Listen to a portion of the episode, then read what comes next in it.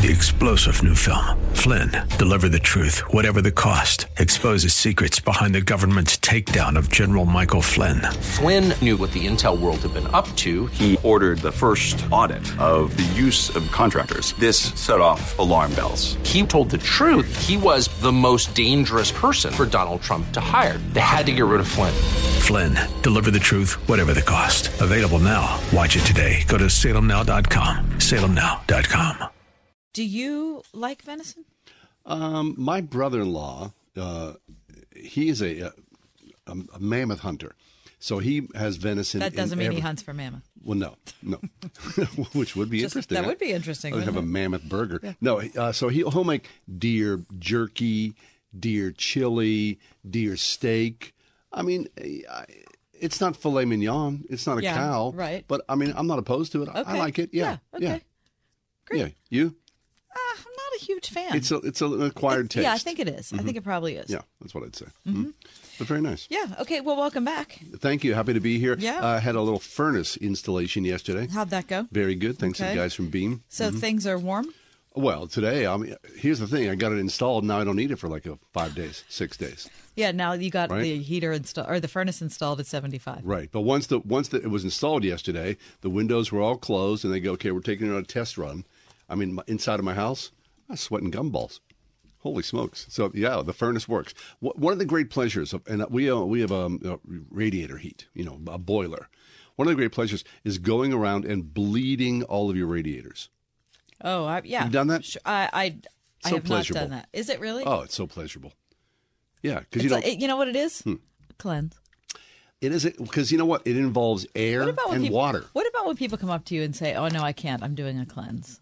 Like that's way more information than I ever wanted to know about that person. Right, right. Do, do people say that to you? Never. People say No, no. Oh, I've had several people say that to me. Lexi, do people say that to you? No, she's gone. She's walked out. Well, why- she's doing a cleanse. Right. I what? mean- Like, what did you offer? Offered somebody some bubble gum, and they go, "No, I'm doing cleanse." yeah. Really? It wasn't gum. I offered them a drink. Uh, venison. No, it wasn't. Okay. Coming up on today's program in the hmm. five o'clock hour, hmm? um, we'll reunite with our friend Dr. Curt Thompson, who's a psychiatrist in private practice. We'll talk about uh, war and peace. And that doesn't mean like the Israel conflict, that means the war and the peace that goes on inside of us. So, very much looking forward to that conversation. Um, then at 535, what does it mean to be spiritually compatible? If you're dating somebody and you're trying to do, to assess whether this person is the one or is a potential part life partner, mm-hmm. what does it mean to be spiritually compatible? Equally yoked. Is yeah, that- what does that mean? Or what mm-hmm. does unequally lo- yoked mean? Mm-hmm. You think, well, it's simple. It's somebody who doesn't believe in Jesus. Does it have to be more than that? Do you have to be in the same denomination?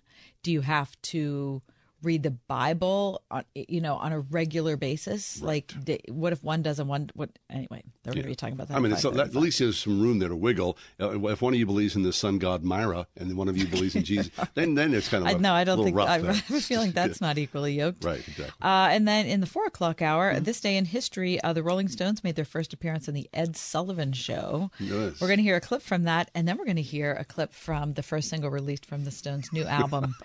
and I got to be honest with you. I've got to be honest with you. Never in my in the entirety of my life have I liked a song by the Stones. What? Never. Never? Come on. Never. Seriously? Never. I What? Just, it's not a band? I've ever liked. Really?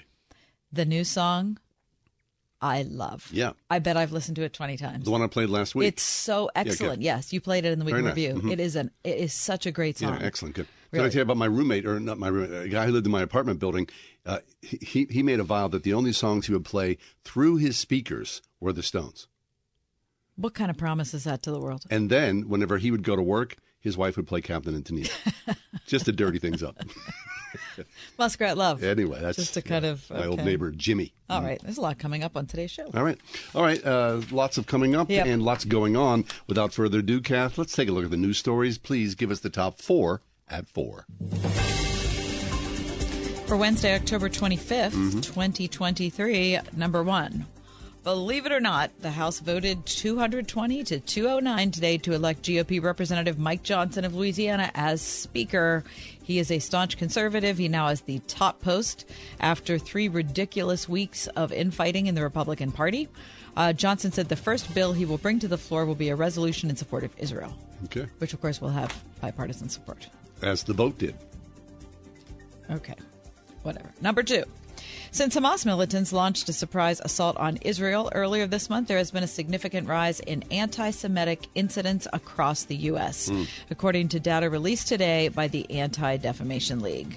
The group reported 312 incidents, 190 directly linked to the Israel Hamas war, including a 388% increase in incidents of harassment hmm. Vandalism and or assault. That's comparing comparing today to the same time period in 2022.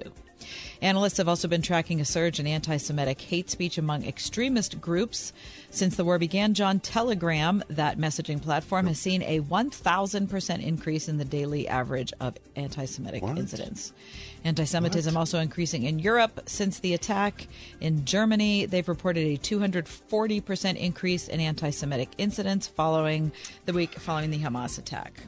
French Interior Minister Gerald Darmanin reported that France has seen 588 anti Semitic incidents since October 7th, and a national poll released last week by the ADL and the University of Chicago found that about, get ready for this, 10 million American adults hold what is described as both high levels of anti Semitism and support for political violence. I do not What is understand. going I don't understand. on? That's from CBS News. Number three, the Pine Richland School Library has not had a formal complaint about a book since July of 2013. District Superintendent Brian Miller said at a school board meeting this week. But of course, all of that has changed because there are complaints filed on more than a dozen separate titles. Hmm. Former school board member Therese Dawson of Wexford has a theory in the sudden surge to purge the school library, quote, Marxist librarians. She said people are waking up, and the reason they're waking up is because of the gratitude we should extend to five of our candidates in this district running for school board that alerted us to banned Book Week. Offered by the leader of the American Library Association, Emily Drabinski, who tweeted last year that she was a quote, Marxist lesbian. Now, if you're the head of the American Library Association, why would you do that? I don't know. Remember when going to the library was fun? I know. And now everything has to be like a political thing. Take your kids there and browse the stacks. Anyway, you can. Uh, the board is going to continue at Pine Richland to navigate this issue at the November 13th meeting, with the possibility of forming a committee of residents and school officials on how materials are selected and how parents can be Yep. informed. Smooth sailing. Yeah, oh, yeah. You can read more about that at the Trib. And number four, the happiest story Oh, of today. A man spent more than nine hours trapped inside a bank vault overnight in Midtown Manhattan. Whoa. And that's your top whoa, four. Whoa, whoa, At four. I mean, that could be a lot of people's dream. What happened there? Bank employee, I hope. He was accessing his safety deposit box Mm. in the basement of the World Diamond Tower at 585th Avenue when the doors closed and he became trapped. Oh, nine hours. yeah. Mm-hmm. Uh, but once it's closed, sadly, it's on a timing mechanism. And so it doesn't open until a certain amount of time has passed, said the uh, chief of the fire department. Mm. Right. So the firefighters tried to cut through the vault's concrete wall. through it. But they said it was. They just decided to stop and wait until morning when it would automatically Sure. unlock because it was going to release all sorts of harmful things that this poor guy was going to have to breathe course, in. right, right, right. Right? So they knew he was in there. They, he yeah, they had used cell a phone and a camera uh, that they had inside the vault to communicate with the guy. He was okay. Uh, and the vault finally opened on automatic timer at 6.15 this morning. Could they slide him like a thin crust pizza? Apparently there was no there was no sliding of anything. Nothing. And no. and Sliding a little. I'm it, it must have been a rough time. You think someone from the bank would be in there with him, or there'd be like a no, that's the whole idea about a safety deposit Right. box is you're in there by yourself. how about a door stopper? Well, they don't want anybody to be able to be in. Well, yeah. Why? Why would that? Why would you? know. Just a little rubber door stopper. I mean, when I access safety deposit boxes, I have a feeling that perhaps my net worth might be less than this guy. Right. Uh, but they just like shut a door behind you. They don't. think there'd be like a little I'm not. alarm. I'm not in a vault. Right. But I probably don't have anything vault worthy. Mm-hmm. Nobody cares about what's in my safety deposit box. I, I once had a safety deposit box and I stopped paying on it, and all my contents disappeared. you lost all your stuff. Mm-hmm. You never even went to, down to get the stuff. No. You let the bank have your stuff. I was probably 21. 101.5 WORD. The Word of God. It's bold, it's direct, it cuts across the grain of popular culture. It illuminates the mind and transforms the soul. Its meaning doesn't change. It applies to everyone, everywhere. Hi, friend. This is John MacArthur, encouraging you to find out what the Bible means by what it says. Join me for clear teaching from God's compelling Word every Monday through Friday, right here on Grace to You. Tomorrow morning at 7 on 101.5 WORD. This is an urgent news alert from the International Fellowship of Christians and Jews. The people of Israel are at war. Hamas terrorists have murdered women and children, desecrated bodies, and kidnapped loved ones. President and CEO of the fellowship, Yael Eckstein. What's happening right now in Israel is Israel's 9 11. I'm coming to you today to say Israel is under attack and we need your help now. It can't wait. It can't wait an hour, it can't wait a day, and it certainly can't wait a week. We need emergency supplies on the ground in Israel now. Your emergency gift of $45 will help save Jewish lives and provide critical essentials desperately needed right now. Please call and help Israel. 800 964 2552. That's 800 964 2552. Bishop Paul Lanier, chairman of the U.S. Board for the Fellowship. Israel is at war.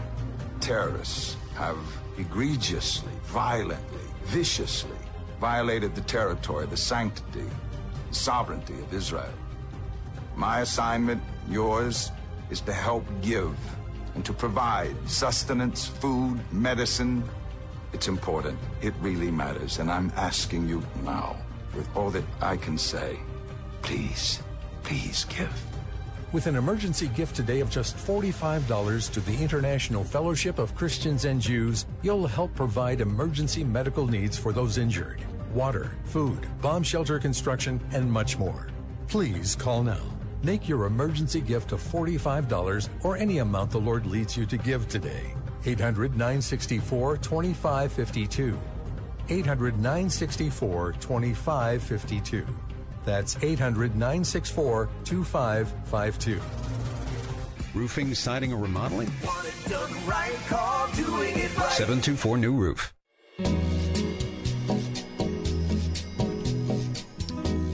What about the genre of books in the Bible? Oh, I think that's so important. Oh my gosh. Important how? Well, I mean, you have to know whether you're reading Proverbs, right? Right. And, you know, what Proverbs are, Yeah. what they mean, um, versus if Revelation. you're. Re- right. Or if you're, or versus if you're reading a letter from Paul Yeah. to a, to a church. But you you would know that. I mean, if you even had the least inkling of the Bible, wouldn't you? Well, I, I'd hope that you would, but a lot of times you hear people quote verses from uh, maybe a book of poetry, kind of like their promises from God, when I don't feel like that's probably the most. I don't know if they are a promise from God. I think it's a like poetic way of looking at life. I just think it's different. If something that you get out of the Psalms is going to be different than something you get that's like didactic teaching from the New Testament. All right, that's good. Reverend Josh Brown is back with us. Josh has been a regular guest of ours for the many, many years. He's a senior pastor at Bellefield Presbyterian Church in the Oakland neighborhood here in the city of Pittsburgh. Hey, Josh, how you doing? John, Kathy, thanks for having me back on. I'm doing pretty well today. Excellent. Always a pleasure, Josh. What do you think, Josh? Do you think I'm overstating that? No, I think you're getting at something that is very important, Kathy. Uh, there are a lot of different kinds of genres in Scripture, and identifying that, or at least recognizing that, certainly is a very important part of making sure that you're understanding what it is that the Holy Spirit was was trying to inspire the authors to say in that particular context and in that setting. And one of the reasons it's important is, is as you were giving some good, great examples there. If you you know, there can be uh, an idea sometimes that, like, for example, if you don't take scripture literally, then you're not taking it seriously. Um, and a lot of times, most of the time, even you could say, that's great. That's sure, I'm with you on that. But you were you were pointing out the Psalms, and that's probably one of the easiest places to look and say, well, that that's poetry. Mm-hmm. And for example, Psalm 98 says that the rivers clap their hands, and I, I, how I don't know anybody that would assume that means that these bodies of water kind of you know congeal into appendages that slap together. And they, mm-hmm. I'm not trying to be funny, but you know everybody says no, that's poetry. That's We're understanding that when you, if you stand next to a rushing river or, or a, a brook, you know, it's making a noise. It almost maybe sounds like nature clapping and applauding God. You understand? No, no, that's that's poetry. It's a poetic image, and I I'm taking that entirely seriously without taking that in that particular place literally. And that's that's just, you, you were giving some good examples, Kathy. There's another specific one that you have to understand what kind of, of work you're dealing with. Mm-hmm. I remember talking to my grandmother, uh, Josh, when I was a pretty little kid, before I really knew anything about anything. And uh, she was talking about the uh, passage from Proverbs train up a child in the way he should go. Um, and when he is old, he will not depart from it. And we were talking about it because two of her sons, who were my two uncles, were completely disinterested in anything about the church, anything about Jesus, anything about anything. Their nicknames? Their nick no, they had regular names. Oh, they just had regular names. That's the other side of the family. They had nicknames. But but she was. Eh, we were kind of thinking about now. Wait, like that's not the case in these two. Yeah. These two men, and of course, I'm. We have a hundred examples of that, but that's just the first thing that pops to my mind. Yeah, that's another good example. Is that generally true? Sure, it's generally true. Are there exceptions to that? Yeah, you can. Everybody can point to exceptions to that. And you know what? That it's interesting that you brought up that specific example because now there, there's kind of another overlapping matter there of how do you use how do, how do you translate even idioms in certain ways? Mhm, um, because yeah. you know, there there are people who who I think make a pretty good case that in that in that specific example that you brought up, the Hebrew could could could and perhaps even should quite be literally translated in train up a child after his way, and when he is old, he will not depart from it. And then all of a sudden you think, wow, that actually could mean that could mean something almost entirely opposite of, hey, if you let a kid get their way for their entire life, if you just kind of let them kind of dictate everything on their own, let mm-hmm. train them up in their own way, then of course they're going to do that for the rest of their life. I'm not suggesting that that's the meaning there, but it's not it's not an impossible meaning if you look at the way that the idiom itself is Huh. used. So then you're getting it. Then you're getting into like, well, we've got a genre which is proverbs, which are aphorisms, adages, wise pieces of advice. Uh, but you've also got an interpretive matter, and that. So yeah, that's why it's important to take time to understand what you're reading, to maybe compare some translations even sometimes, and look at look at what other people have understood about that over the years. Mm-hmm. But genre in general, you mentioned Paul's letters, the Gospels. You've got in the New Testament, you've got historical kind of writings like the Book of Acts. Then you have letters. Then you have uh, something like Revelation. There's all sorts of stuff in there. Right. So, uh, all the more reason, Josh, when someone first comes to Christ, whether they're a child or an adult, it's imperative that there is a guide to talk about the Bible and all the different varieties of what you and Kath are describing. Yeah, and and to do so in a way that encourages them to get into it and not scares them away from it, right? Mm-hmm. I think that's always a big thing because you could you could very easily say to somebody, okay, I, I know I know this is pretty new to you. I just want to let you know there are you know this many different kinds of genres and this many different kinds of things, and, and you could end up having somebody think, well, then I don't even know where to start, so I'm not going to start, and mm-hmm. that that's very that's the opposite of what you're trying to do. So I think you're right, John, and encourage them in, in a way to say, hey, there's a lot of wonderful stuff in here, and this is written by a number of different authors over a number of different time. It's all been inspired by the Spirit, and you have a lot of different uh, genres and a lot of different styles that are in there. So as you're reading them, um, you know, be aware of that and and understand that that could that could really help you get a deeper grasp on what's going on just by taking the time to do to look at those things. Josh, I expect that there are people listening who are saying, wait, this is crazy talk. Like these are three people who clearly don't believe the Bible because they're saying that, you know, some things that are in it aren't true. Um, because I have seen rivers yeah, clap. right. Because that's, but that's not what we're saying. Um, can, can you talk to that person?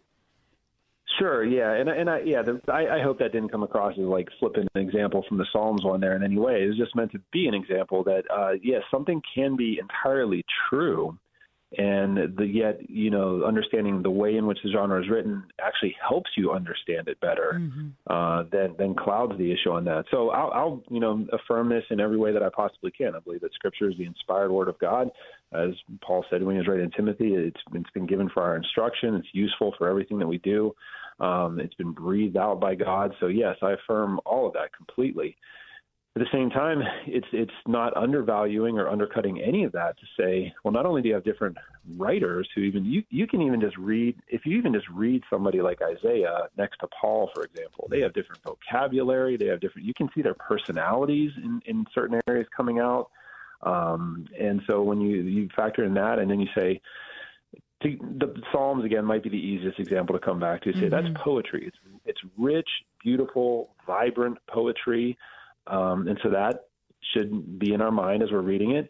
You look at some of the prophetical books, especially there's a kind of a genre that is referred to as apocalyptic literature, like Zechariah, Daniel, Revelation, parts of Ezekiel. And you say there's all sorts of imagery going on in there. And are there kind of guidelines to understanding that sort of imagery? And yes, there are. And that actually helps me see more clearly what it is that Scripture is trying to communicate. Yeah. It makes me think again, Josh, and I, I keep coming back to this that it takes a maturity to be able to read the Bible well. And I'm not saying that the gospel can't be understood by a child because Jesus clearly said that it could be. Um, but I right. just, the older I get and the more I read the book, the Bible, all of the different books that are included in it, it just makes me think of how, li- I mean, I've grown up reading it, how little of it I still understand. Um, and how it, it doesn't mean that it's not true. It's just how I I so come deep. yeah, it's so deep and I come back to how limited I am. Yeah, I think that's an important place for uh, for, for us to be, and right, and in the sense of recognizing, yeah, this is this is God's word. Uh, this His ways are higher than my ways. His thoughts are higher than my thoughts. I'm not I'm not going to fully, uh, you know, be able to perfectly get into all this. And yet, as you said, God did give it to us in a way that we can't understand. And that's one of the wonderful things about Scripture is that God has revealed Himself to us in a way that we can understand, that we can learn from, that we can grasp, that we can study. Um, he didn't need to do that. That's that's an act of sheer grace in and of itself. And yet, it's good for us to always remember that there, there is more to certainly more to God obviously, than we will ever be able to get our minds around. And there, we're always going to find new depths of beauty and meaning and wonder uh, in His Word. The more time we spend in it, there's a really famous uh, there's, there's a really famous saying that goes back to Augustine, where he said, "If if you comprehend it, it's not God." And by mm-hmm. that, he didn't, he didn't mean that we can't understand God. He was trying to say if you think that you have fully gotten your head around everything that there is and you can explain away all the parts of God, well, then it's not God. it's something that you then it's something that you fashion for yourself. Uh, and I think he's right in that. And Scripture continues to show us just the depths uh, of who it is, who God is, what God has done for us in Jesus Christ, uh, what that means for us as His people. And we'll never exhaust that. So we, but we ought to spend as much time as we can getting into it. That's good. I mean, I, I love to see, you know, an old head, someone 80 or you know so years older and their bible that has been well worn you think about that wisdom mm-hmm. that that person has absorbed all these many years and still so much more to travel yeah exactly there there is always going to be new uh, new insights that the spirit can give you even if it's a i'm sure that all three of us can give examples uh, as well as most of your listeners, where there, there's a passage maybe that you had read, mm. I don't know, a hundred times, and yet you come across it one time, and it just there's something about it. You say, "Wow, I, I never saw that mm-hmm. before. I never got that before." You know, why, why is it that God chose that moment to give you a new insight? I don't know, but there was perhaps there was some reason for it. Um, and those are those are great moments when you have those. Yeah, that is. Pastor Josh Brown from Bellefield Presbyterian Church. It's in the Oakland neighborhood here in the city of Pittsburgh. Josh, before you leave us, talk to us about Bellefield and Oakland and those you serve. We are right in, in the midst of uh, some of the university communities, right next to a lot of the medical communities that are there in Oakland. So those, those are groups that we really try to care for in the best ways that we can. Um, but we have people who come from from all around the city, from all from outside the city, and, and want to be a part of caring for those kind of communities. So it creates a really interesting and great uh, little mixed uh, group of, of people that we have as a part of things here. We love we love that.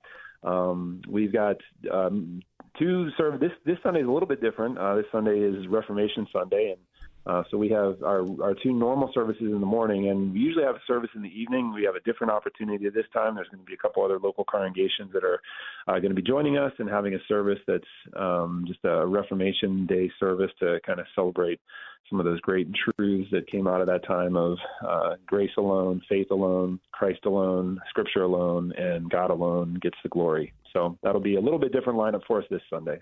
Very nice. Pastor Josh Brown, Bellefield Presbyterian Church, easily found on the web at Bellefield Presbyterian. Josh, always a pleasure. Thank you so much for your insight here today.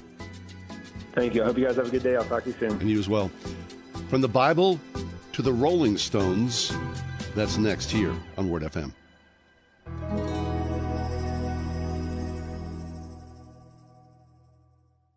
Doing it right. Roofing, siding, and remodeling. Home of the lifetime workmanship warranty. Get $1,500 off any full roof or full siding replacement project signed in October. Restrictions apply. Call 724 New Roof or visit roofingcontractorpittsburgh.com. Right, right. Think the government is spying on you? Wait until you learn the entire truth from Swiss America, the trusted leader in precious metals for 40 years. Let's just say you might want to think twice before making a bank withdrawal these days, because somebody could be watching. It's true. Let Swiss America educate you about how banks are required to spy on us for the government and report any behavior they deem suspicious. You'll be shocked when you read The Secret War on Cash from Swiss America, which is really a war against all freedom loving Americans. It's free to Salem listeners. Get your free copy of The Secret War on Cash by calling or texting 800 630 1495. That's 800 630 1495. This war includes digital currencies too, so please get and read The Secret War on Cash free by calling or texting right now at 800 630 1495. 800 630 1495. Message and data rates may apply. Oil investments involve a high degree of risk and actual results may vary. Oil and natural gas keep going up as the Russia conflict escalates. Get in on the next major oil boom now and help the U.S. with your patriotic investment that can potentially pay you monthly income for up to 20 or more years.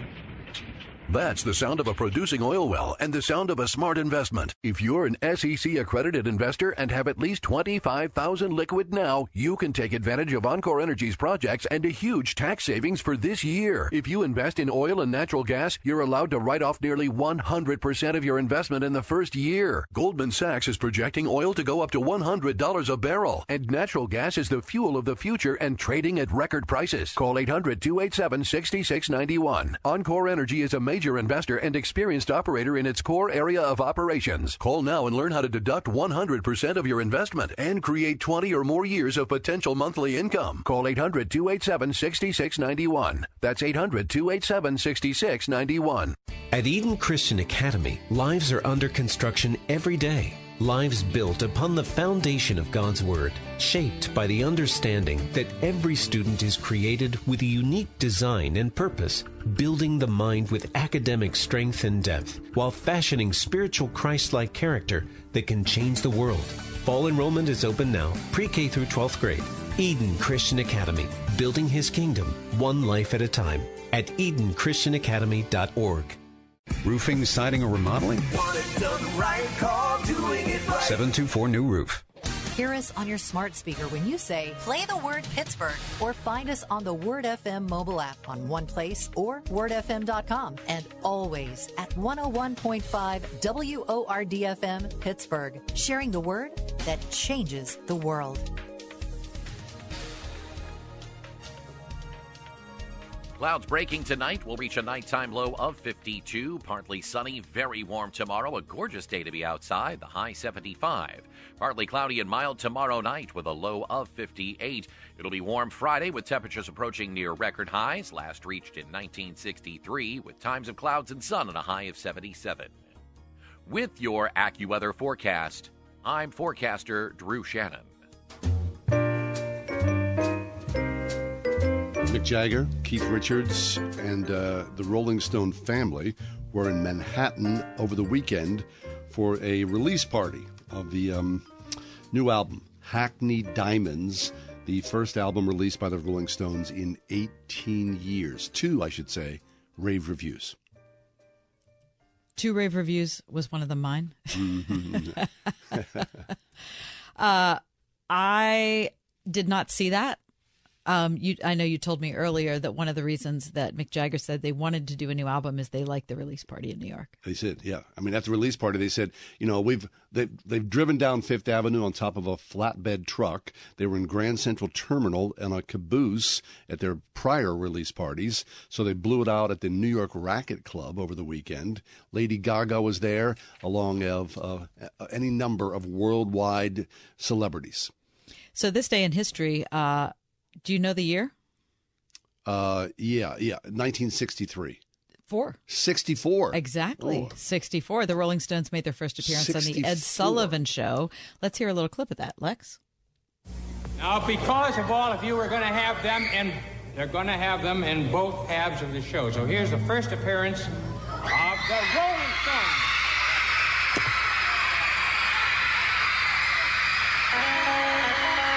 See, the joy was rocking, going round and round. Yeah, reeling and rocking. What a crazy sound.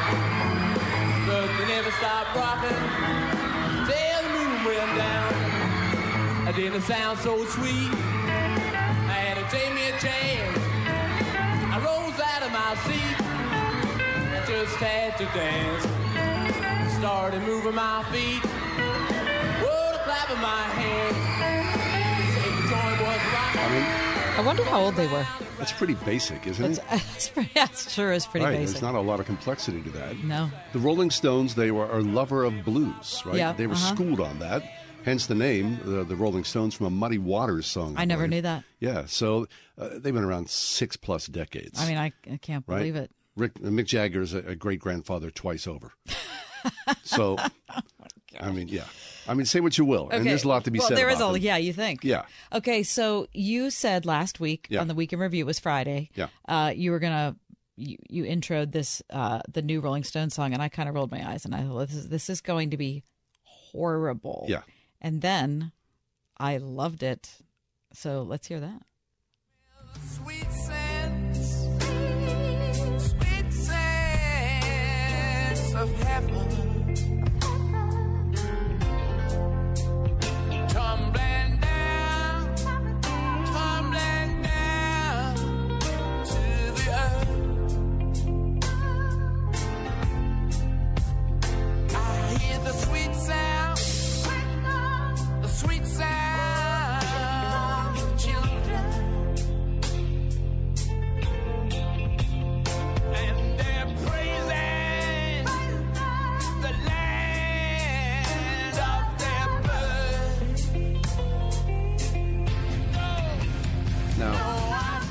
Very few of us will sound like that at 80.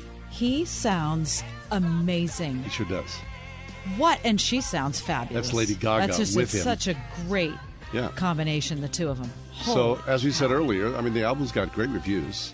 I haven't uh, heard the album. I've just heard this song, Yeah. so I don't know what to say about the rest of it. But holy cow! Excellent. So, anyway, uh, this day in history, 1964, Stones made their first appearance on Ed Sullivan.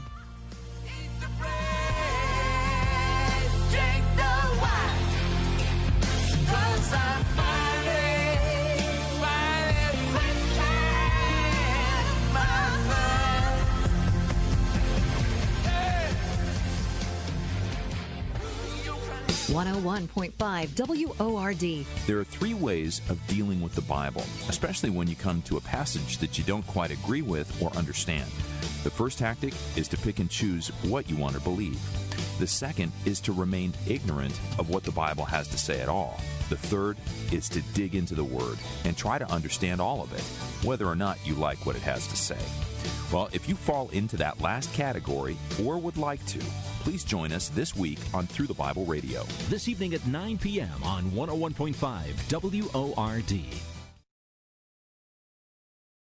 Donald Trump's indictment proves that saving America is not going to be easy. There are entrenched powers that are fighting this with everything they've got. They want to keep control over the country, the narrative, and the nation's money supply. Hi, I'm Lance Wallnau. I'm a news analyst, a Christian author, an evangelical leader. I speak to millions of people every week, people just like you. You see, what the elites are doing is using inflation and government handouts and now central bank digital currencies to determine how they're going to control America. And that's why I recommend all Christians start a gold IRA from the Birch Gold Group. Because physical precious metals are one of the few ways you can maintain control over your own savings. To get a free info kit on gold IRAs, text the word faith to 989898. Birch Gold Group is the only gold company I trust. Get their free info kit and you'll see why a gold IRA can help you. There are no strings attached. Text the word faith to 989898 and you're going to be blessed by taking action right now. Urgent Camp Lejeune settlement message. On September 6th, the government announced it will soon begin providing fast, guaranteed settlements to Camp Lejeune Marines, families, and civilians. Awards will range between $100,000 and $550,000 with an option for higher amounts. If you or a loved one spent time at Camp Lejeune and suffered cancers of the bladder, liver, or kidneys, leukemia, non-Hodgkin's lymphoma, Parkinson's, or kidney issues, you may qualify for compensation and could be paid within 60 days after accepting your settlement with your VA benefits fully protected. You may be entitled to a significant financial award for your Camp Lejeune claim, but you must act now. Call the James Harris Law Camp Lejeune helpline now to get the compensation you deserve. We're already fighting for thousands harmed by the water at Camp Lejeune. Call now or you may forever lose your right to be awarded a settlement between $100,000 and $550,000. For your free evaluation, call 800 299 7878. That's 800 299 7878. 800 299 7878. Roofing, siding, or remodeling? Want it done right, call doing it right. 724 New Roof. For many, many weeks in my neighborhood, and I'm, I'm guessing in yours as well, uh, our neighbors have festooned gravestones, skeletons, ghosts, massive spider webs, you name it, all in celebration of the forthcoming Halloween, October 31st. Now, this happened, I, I bet you that I the first saw the first celebration, the first decorations, maybe September 4th or 5th. Mhm. Maybe. And of course, as the weeks go on, they just get larger and larger and larger. Uh, a, quick walk around our neighborhood, you know, taking the dog for a walk, it's like you're in the bowels of hell. And, and I'm not like some, Right, I, want to be like some party pooper. Right, of course. But you, I kind of go, what is that all about? Well, I was happy to read Anne Kennedy's post about this the This other is day. a really good post. Yeah, because she's of this same mind. Uh, Anne Kennedy, she's a regular guest on our show, the author of Nailed It 365 Sarcastic Devotionals for Angry and Worn Out People. It's here to talk to us about feasting to death seven takes on why I'm tired of Halloween. Uh, Anne, welcome back. Thank you. It's great to be here. Thank you. So this isn't one of those to be expected posts of some Christian who doesn't like like witches on Halloween. An angry screed. Yeah, this is not an angry screed. It's it's a fed up screed, is what it is. gets but the reason I really, first of all, the writing is very, very. It it's well done, and and it's descriptive and biting. Um, but you have had enough of Halloween, just the same way you say you've had enough of Christmas. Well, thank you. I uh, I did. It did flow out of my heart suddenly uh, because I've been. I'm you know I'm trying to take my health under control, and so I've been walking uh, early in the morning, long hours in the morning, and I one day noticed that one house in particular who's really gone all in left their big blow up things going all night uh, with the light the lights going and the this huge vampire blow up vampires looming over me at like six in the morning and I kind of lost it. Uh, because first of all you know no, nobody's awake at that hour and so you should just give that poor thing let it lie down in the grass please. and take a rest. And and then you know i have noticed i think as as christianity has sort of crept away from people's imaginations in particular the vestiges of our of our holidays are still there. So we still have christmas but we don't know uh, corporately what it's for. And and that's kind of really feels tragic uh, because the substance, the thing that's really at the heart of it, isn't there for people, and you can feel that they they want something more. They want the feast, but they they don't know what it is, and so they're sort of just going through the motions uh, without the the meaning behind it. And you know, Christmas has been creeping up on us since mid October, um, mostly, but Halloween has similarly now come at the same time as school school supply buying, Mm-hmm. and that just I think really ruins the the fun because part of Halloween, if you're really going to go for it, is to be afraid and you know a little bit afraid, hopefully not terrified. But if you have to look at those demon babies for six and a half weeks, I think that the charm wears off, is what I'm saying. Right. Mm-hmm. Okay, but you write something else that I, I'm just going to read it here. It this is your quote. It is that America is mired in the quicksand of what I guess must be called accelerationism, or whatever it is when you have to keep pushing and pushing to make more of what you already have at such an unconsidered rate that you end up filling up all the landfills in the entire world. Mm-hmm. So, th- I, again, so well said. But I really think that's what I kind of makes me physically sick about walking into Kohl's the other day and I hear Nat King Cole singing Christmas song. I just think it's it's just so screwed up, and accelerationism is probably the best way to label it. It is. We don't again because we don't have actual feasts. We just have consumer holidays. There's nothing blocking buying the stuff. You know, there's nothing to. There's no internal check on when should I buy my decorations.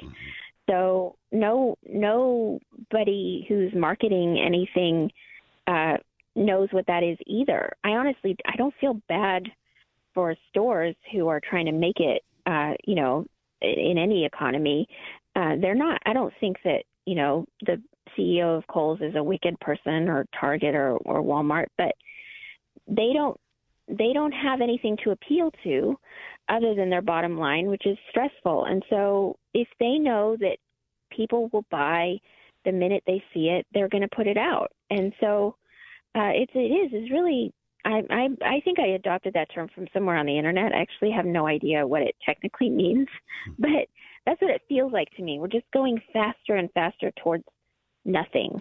Right. And I would say, Anne, which you- raise in a very particular way, that this early onset of all this stuff, especially for Halloween, uh, it, it makes Satan banal, right? I mean, Satan's just a, another, he's like a Christmas ornament in some way. He's been hanging around so much, like I get to know him uh, more than I care to. Yeah, I I did. I don't know if people notice uh how hideous those demon babies are, you know. They're horrible with the fangs. Yeah. And that's that just becomes part of your your furniture. And I I am a little bit shocked at that because a lot of the decorations are going to be more more sophisticated, more gruesome, mm-hmm. more and more ugly. And again, if that was just one night of the year and you were making fun of Satan, I think it would be no it would be good even. It would be no big deal. But when it's your fall decor and it's really ugly and scary, uh and it and represents the pit of hell, I feel like maybe you should take a minute and consider the spiritual implications of your, you know, of your Kohl's run. Yeah, yeah. Right. Uh, we, we have a, a neighbor friend who does not do that, but in, in response to all the, you know, the, the Halloween overwrote, he has a smiling pumpkin. It's just a cardboard smiling pumpkin, which is his, his small sort of, you know, pushback to what, you know, the demon babies. That's nice. Well, I have never put out, as they say, decorative gourds and mums, but I I felt like I had to do some things this year, and I piled up my uh, stairway leading into my house with mums and pumpkins and decorations, and I've made it as pretty as I can. eh, Really, out of self-defense, because I think as people take their walks, they need beautiful things to look Yes, at. and that is so true. need- true. Yeah, so it's an active Christian charity. and looking to benefit the world, you've chosen to be, you know, bring some beauty to it. We're talking to Anne Kennedy. She's the author of Nailed It 365 Sarcastic Devotionals for Angry and Worn Out People. Uh, and I have to highlight something else that you wrote in this piece. She said, What this means, and you're talking about how long of a lead up there is to every holiday, how, you know, the instant that Christmas is over, then we're going to start seeing Valentine stuff. Sure. Like there's just no. Anyway, you say, quote, what this means is that there are no holidays in America. By the time you get to the special day, you are sick of it and just want it to go away. And that is so true. And I think that's why. And then you say, oh, this is my favorite part. Through no fault of anyone except Satan, all the actual feasting has been transformed into a strange fast. And always Halloween, but never All Saints' Day, always Christmas, and never Advent.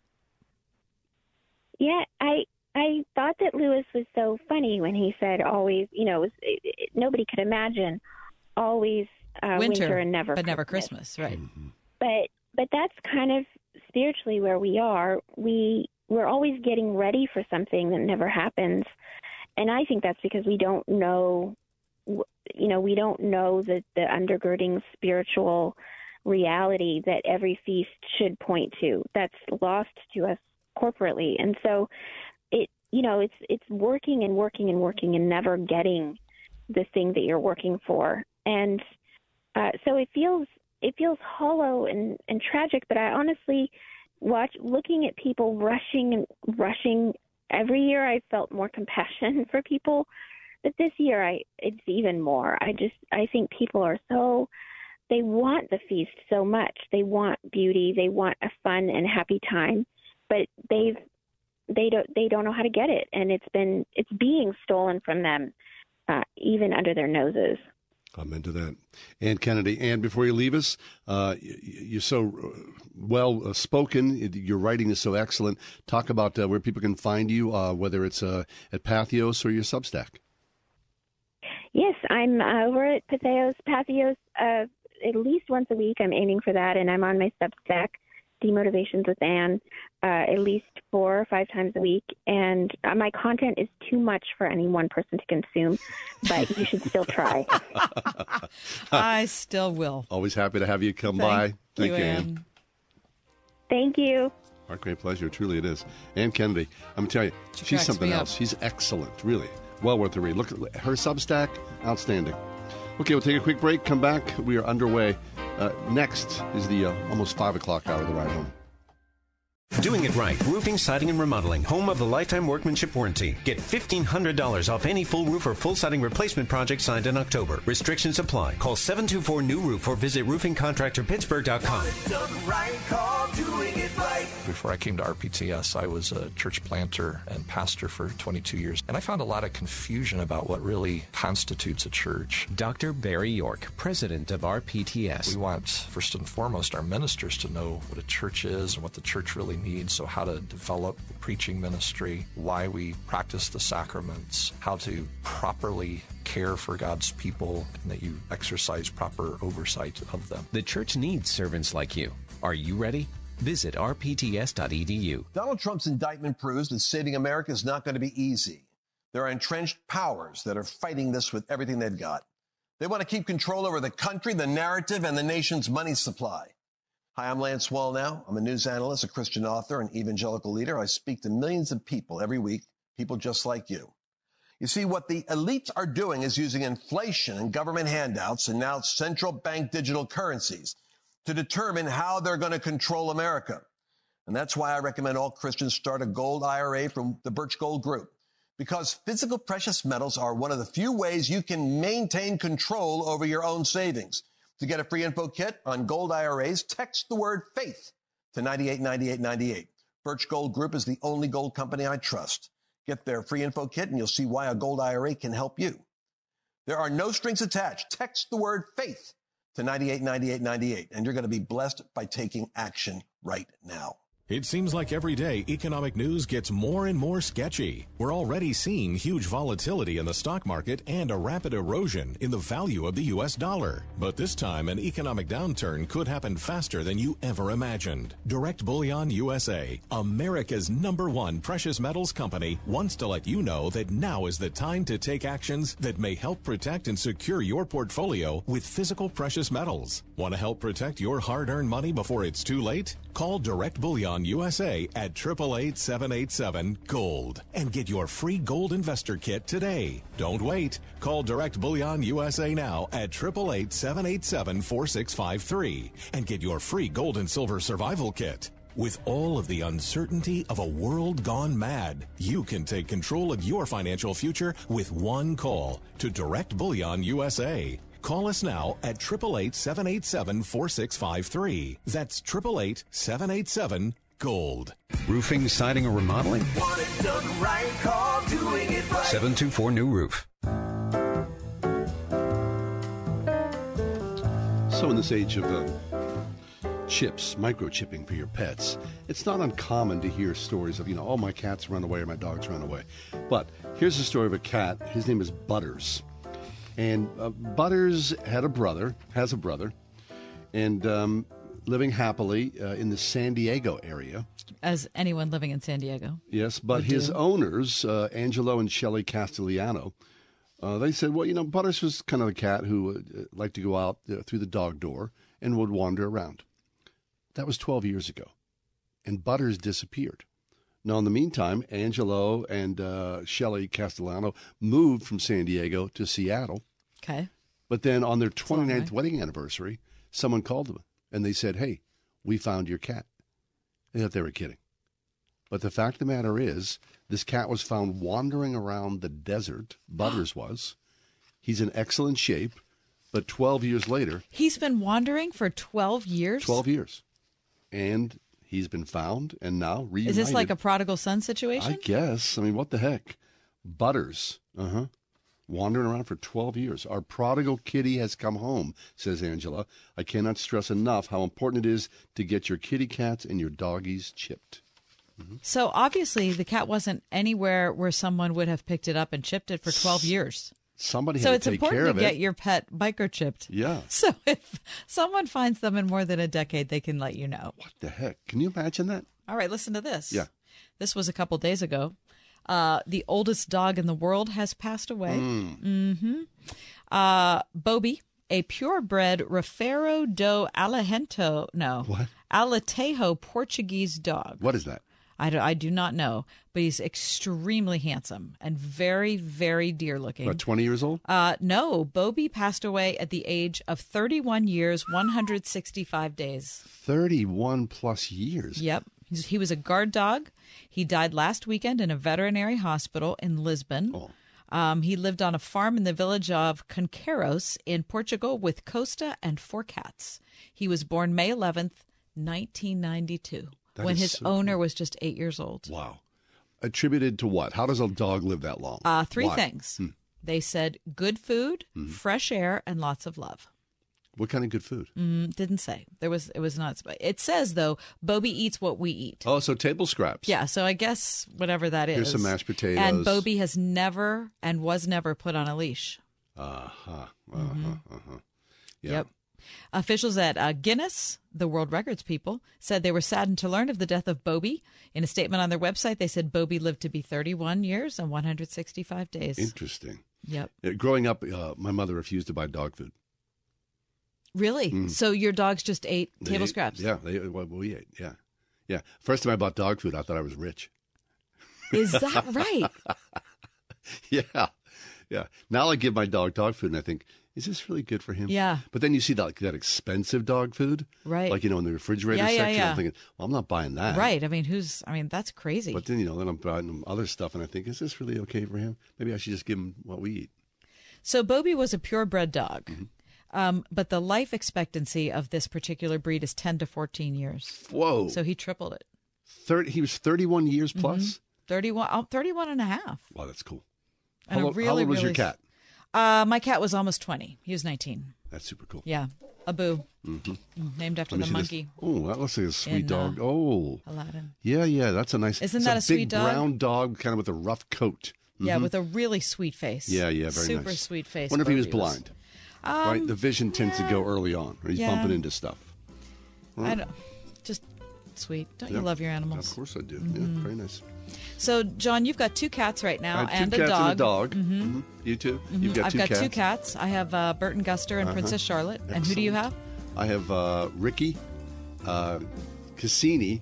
Those are the two cats, Uh-huh. and my dog is Clemente. Uh huh. Lexi, uh, you've got three cats. Is that correct? I've got two cats. I've got Bog and I've got Possum. Bog and Possum. Mm, I that doesn't it make so a lick of sense. Stay close. Much more to come in the 5 o'clock hour of The Ride Home. Glad you're along.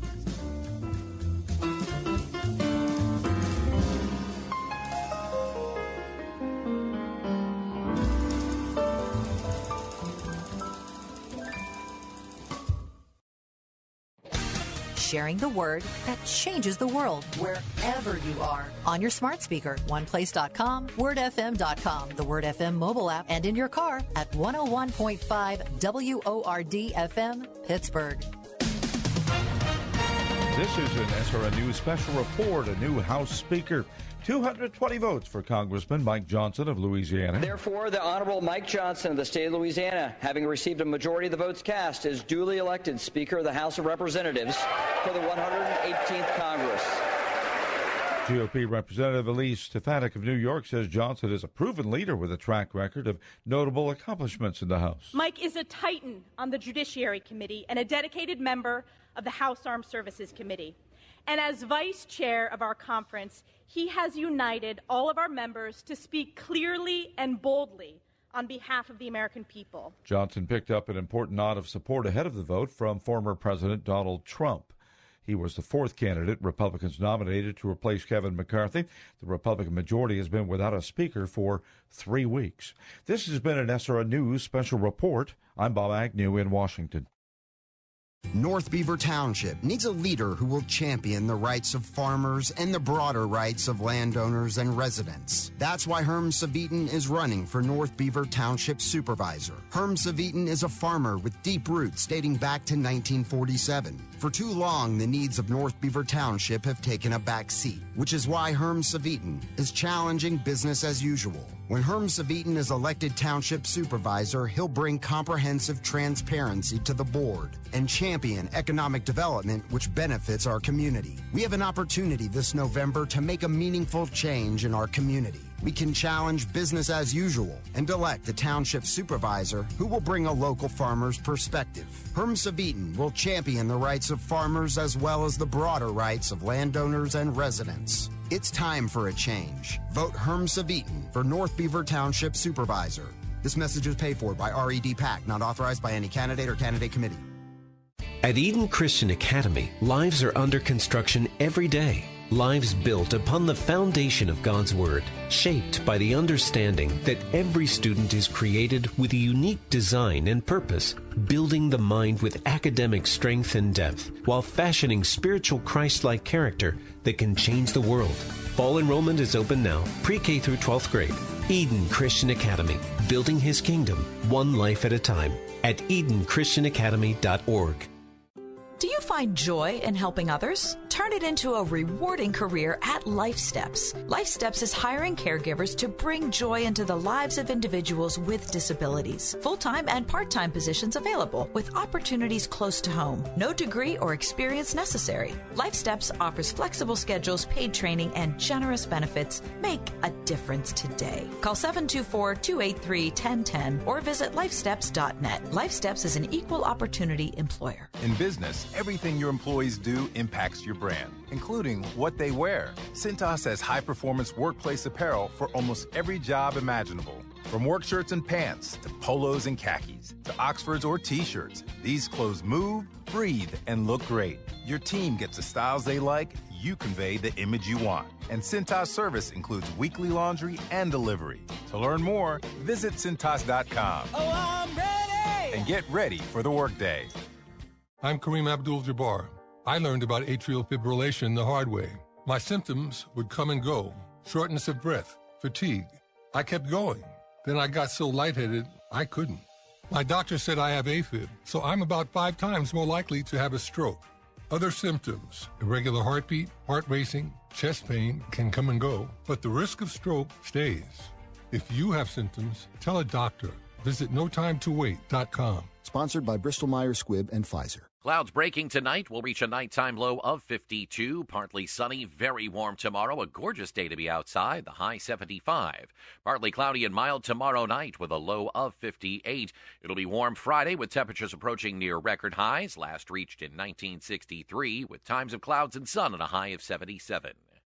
With your AccuWeather forecast, I'm forecaster Drew Shannon.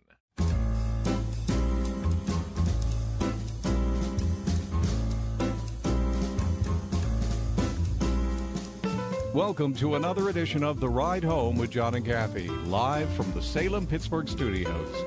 And now, here are your hosts, John Hall and Kathy Emmons.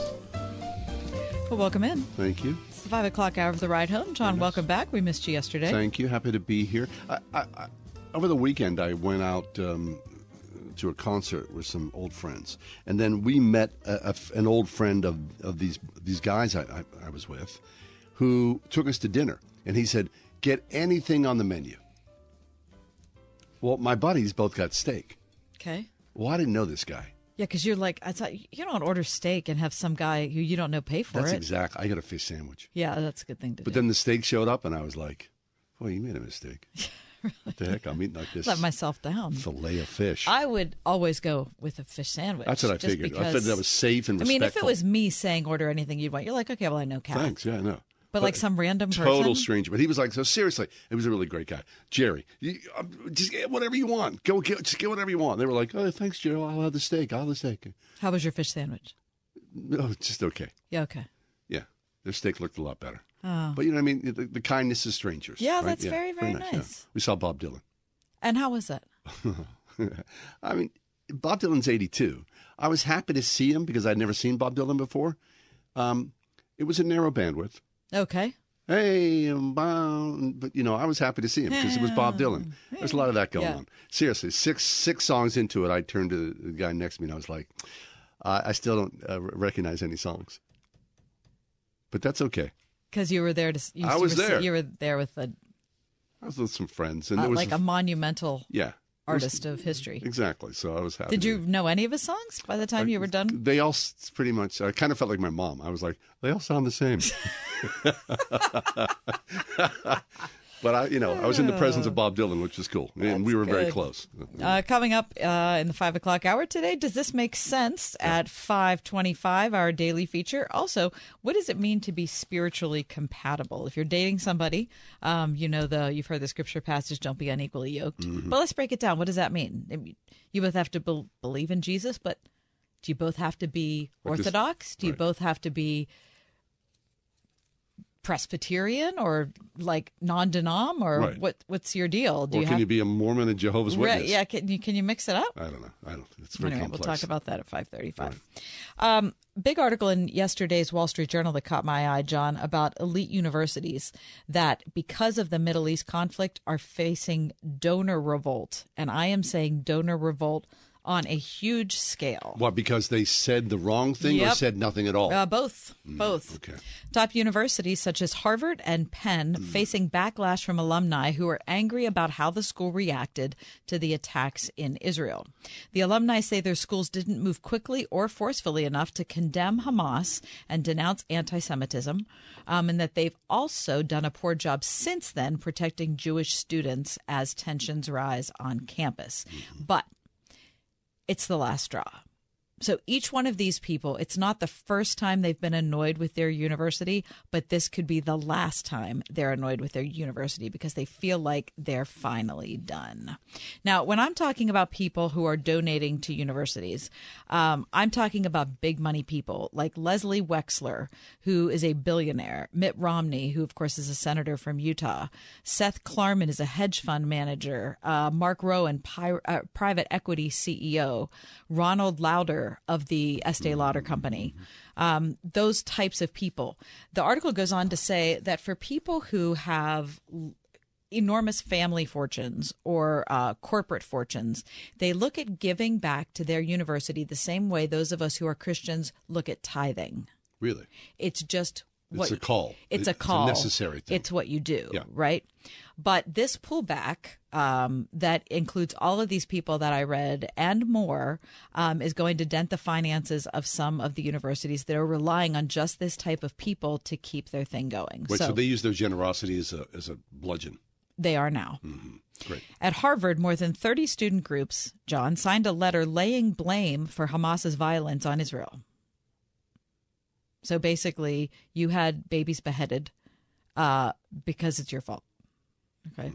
Um, The president of Harvard wrote on October 9th to the Harvard community that they were, quote, heartbroken by the death and destruction unleashed by the attack of Hamas, but the statement attracted criticism from the former president of Harvard, Larry Summers, and others for not distancing Harvard from the the stance of student groups on campus who are advocating for what I told you. It would be important, they said, to say, hey, listen, this is going on on our campus, but we do not feel that way. But of course, that was not the case. So it's a no win for anybody, right? Well, it's a. You, so you have to respond quickly with a, a, very abrupt declaration, and you, you decide which side you're on, and you uh, alienate people no matter what. Well, probably. Yeah. Probably. But there also has to be some sort of root thing where you're saying what you believe to be right. Why, do, why does everyone have to say what? Why do we care? Well, retail billionaire Leslie Wexner's foundation said it's cutting financial ties with Harvard and it's ending a program it funds at the school for Israelis. Do you know how much he's donated How to much? Harvard? Hmm. $42 million. Mm-hmm, mm-hmm. How about the guy we talked about a couple weeks ago who donated his billion dollars anonymously? Yes. Why don't people just do that? Right. If you want to give, give and just zip it. Right. Okay. Well, listen to this. Let me tell you about what's going on uh, with a group of people Seth Klarman, Mitt, Romney, and Bill Helman, because they published an open letter to Harvard saying that they are uh, concerned about the increasingly hostile environment for Harvard's Jewish students. We fear, they said, that history is on the verge of repeating itself. I agree with that. Um, the biggest donor revolt happening at Penn, at the university there, um, because uh, Mark Rowan uh, went to uh, Penn, also is a legacy student at Penn, which means that his father or grandfather Sure, or sure. mother or somebody went there. Generational. Um, and he and Ronald Lauder of Estee Lauder both heard about a Palestinian literary festival that they were having at Penn. And they contacted the president of the school and they said, Hey, we're concerned about this because it isn't just a bunch of uh, Palestinian writers who are involved in this. It's actually people who are hiding behind that moniker and they're just anti Semites. And you shouldn't have that on your campus. Like that, that, that can't be. So instead of having a conversation or returning phone calls, the president of Penn said, I'm going to do whatever I want. And so they went ahead and had the, The Palestinian Literary Festival, and the attack on Israel was four days later. So Ronald Lauder wrote an article that they published in the Wall Street Journal. Um, explaining exactly what's happened. Uh, he says this I told you that those invited to that event had a history of not just strong anti Israel bias, but outright anti Semitism. You were already aware of much of this, and in our two subsequent calls, I asked you again to cancel the event. I now know the conference has put a deep stain on Penn's reputation that will take a long time to repair. His uh, letter is lengthy, and of course, he ends it by saying, "My, I can't believe I'm fighting anti-Semitism at my college campus, which is where my father went and my grandfather went. Um, like I'm fighting it, you know, all across different parts of Europe." Um, now, here's the interesting thing. I think, I mean, I think it's all interesting, but here's the thing that kind of jumped out at me. He said that the response to the Hamas attacks and the way that Penn responded was a departure from how the school responded to the killing of George Floyd and how they responded to the Supreme Court's overturning of Roe versus Wade. Interesting. So he said, it's not that you can't find your voice. It's your selective voice. It's that you have a selective voice. So your concern about the downtrodden is very limited, and uh, Jews are not part of that group. oh, that's fascinating. So it'll kind of be interesting to see what happens. Yeah. Uh, donors gave more than 1.5 billion dollars to Penn the last two fiscal years. Well, if you give that amount of money, you have every right to have your voice heard and to request that people don't appear on the platform on the campus that you don't want them to be there. And of course, the president of the university and the board of the university have every right to say, This is our university. Thank you for your generosity, but we choose to continue forward. Right. And I also think that when they say this is the final straw, they've just been frustrated for years at how there's only one viewpoint that's kind of allowed on their college campuses. Why can't we have freedom of speech where people can say whatever they want? Well, yes. That's American Yeah, education in I guess it 2023, is. is it not? Take a quick break. When we come back. We're going to talk about the deepest place suffering and the formation of hope. 101.5 WORD. She was giving me the ultrasound and she turned on the sound, and my baby had a heartbeat. I have a baby inside of me. You've heard that seeing is believing. That's certainly true when it comes to pregnancies. It's been shown that abortion minded women who see their babies on an ultrasound are likely to have that baby.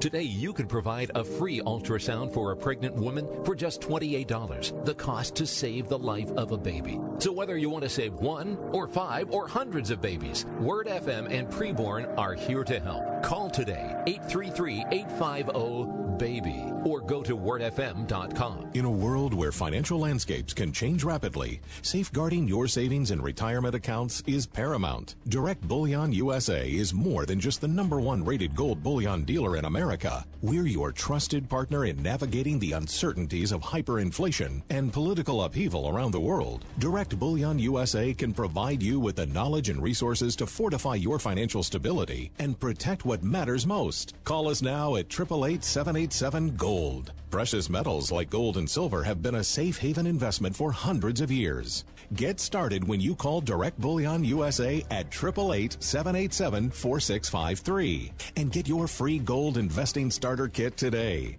All it takes is one call to 888 787 Gold. Take control of your retirement and protect your future with Direct Bullion USA. Call 888 787 4653. That's 888 787 Gold. This is an urgent announcement for anyone that's $10,000 or more in debt. Before you make another minimum payment, you need to know there are special programs that can completely free you of your debt. Total Financial Freedom can help you become debt free in months instead of years. Resolve your credit card debt, signature loans, department store cards, internet loans, and timeshares. Call now at 800 533 6605 for a free consultation. For 16 years, Total Financial Freedom has helped thousands get out of debt. You can feel confident when calling because Total Financial Freedom is A plus rated by the Better Business Bureau and a Christian owned company. Don't get stuck in the endless cycle of payments. You have the right to get your debt resolved and substantially reduce your monthly payments.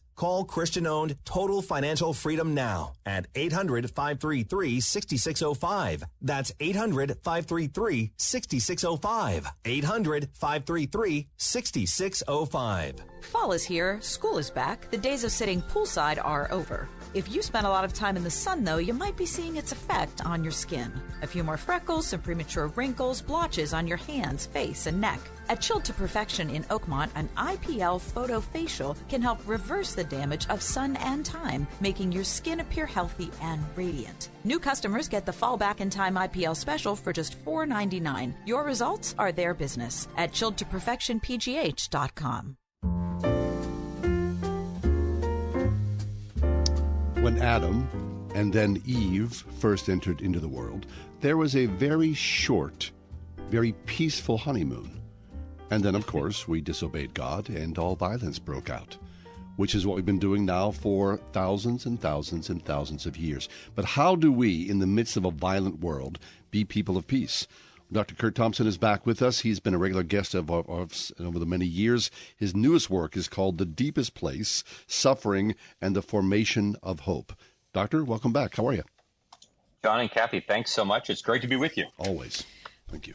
So, Curt, you've decided to um, talk about things of today and the way of humans and our hearts and our position uh, before God through the story of Adam and Eve. And it's really fascinating because I don't think I've ever heard anyone really discuss the like interpersonal mechanism going on between the two of them while they're being tempted by Satan. So, um, tell our listeners how you see that story and what you've gleaned from it. Well, I think one of the first things that we see is if, if you're, uh, I think we, you know, we're so familiar with the story that you know we, we can kind of quote it chapter and verse and we just kind of know what happens. We know the conversation that takes place so much so that we don't really recognize that this uh, serpent this snake uh, this uh, and this this creature that is in rebellion against God and hopes to take the earth with it um, is is committing violence toward the woman and the man We don't think that. We, at first glance, we don't think it's violent because he's not, you know, bloodying them. He's not using howitzers. He's not uh, stabbing. He's not doing any. He's very subtle in his violence. In the same way that you know, in our listeners, like we we've all had experiences in which we uh, sense the subtle cut of the comment or the glance or the tone of voice. It's now understood that of all of, of, of the seven nonverbal cues that human beings offer to one another, that our tone of voice singularly stands out as that which has the most potency to deliver loving kindness or violence in our tone of voice, our contempt. And we sense what he's up to. We see this. And this act of violence, and of course, you read this and you think, like, well, what's violent about that? And it's because we are so calloused to how often shame crosses our boundaries, how often we deal with it. We aren't even aware that violation is taking place. And this takes place between her and her husband. And then there is this fruit fest as a way that I, I invite the reader to consider that there are lots of reasons why they take the fruit, but one of those reasons is as a way to cope with the violation that has happened. And then all you get is like you, you get then what does he do? Like he throws his wife under the bus when God comes calling. What is this that you well you're the wife that you get the woman you gave me. And then one chapter later, we see two sons with Cain and Abel that are trying to make sense of their parents' unfinished business. As we like to say, you know, uh, sibling rivalry isn't about siblings, it's about parents.